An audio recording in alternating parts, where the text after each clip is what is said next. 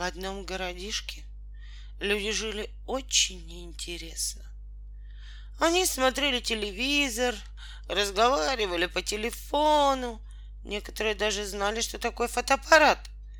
Но ни у кого не было книг. На весь город ни одной книги. А потому мамы не могли по вечерам почитать детям сказку. И бедным детям ничего не оставалось, как торчать перед телевизором. Осенью над городом пролетала стайка книг. «Надо же!» — изумились книги, глядя сверху вниз.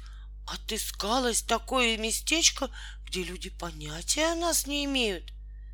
«Но мы ведь можем им помочь!» — воскликнул один пухлый томик. И все книги повернулись страницами вниз и начали сыпать на городишко буквы. «Странно!» — удивлялись люди, выходя на улицу. «Снег-то до чего ранний в этом году? Да еще сыплются с неба не хлопья, а буквы!»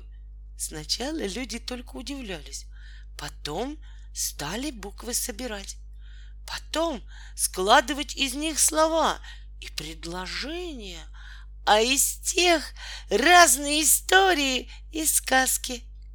Но ведь историям и сказкам место нигде попало, а в книгах. И в городке появились книги. С тех пор мамы каждый вечер читали детям сказку, а телевизор включали только когда те заснут. Просто так, шутки ради.